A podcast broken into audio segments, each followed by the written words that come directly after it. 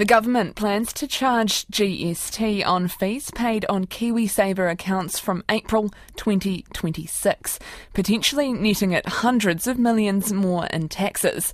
I asked University of Canterbury Professor Adrian Sawyer what that means for savers. The proposal regarding putting GST on management fees in relation to uh, retirement funds, including KiwiSaver, is that the government wishes to change the current approach to make sure there is, in its words, a level playing field.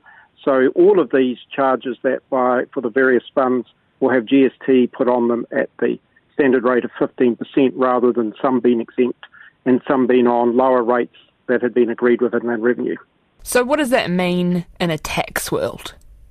So in a tax world, um, from if we look at it as GST New Zealand GST being held up to be one of the better ones in terms of a comprehensive base.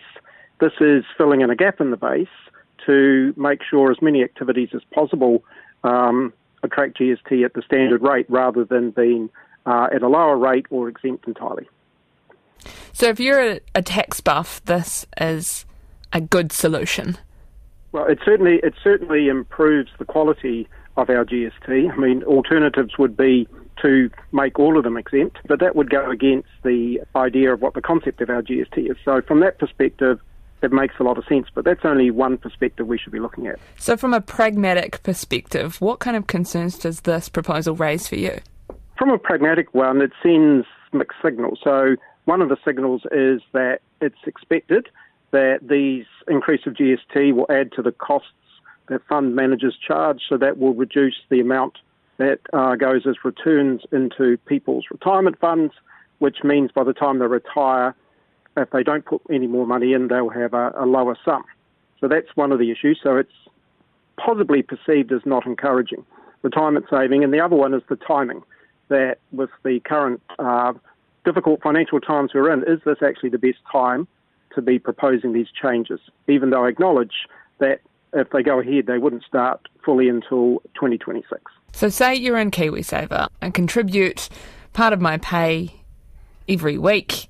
That same amount is going in, but it's going to cost me more to have those funds managed by whoever my provider is. Yeah, that, uh, uh unless in the unlikely case they decide to absorb those costs, which is, as I said, probably unlikely, it means that the charges that go into your account that would reduce your return means that it will have it will grow at a slower rate and therefore produce other things equal a lesser sum when you come to retire. And we know that there's a big focus on people needing to grow their retirement funds. So unless people are putting more money in to their KiwiSaver, they're going to end up with potentially less than they would have should this proposal go through. That is certainly what it looks like, and that's what, from reading the uh, paperwork behind it and the modelling, suggests is going to happen. But again, uh, this is only um, an expectation based on what we know at this um, point in time. That was Professor Adrian Sawyer from the University of Canterbury.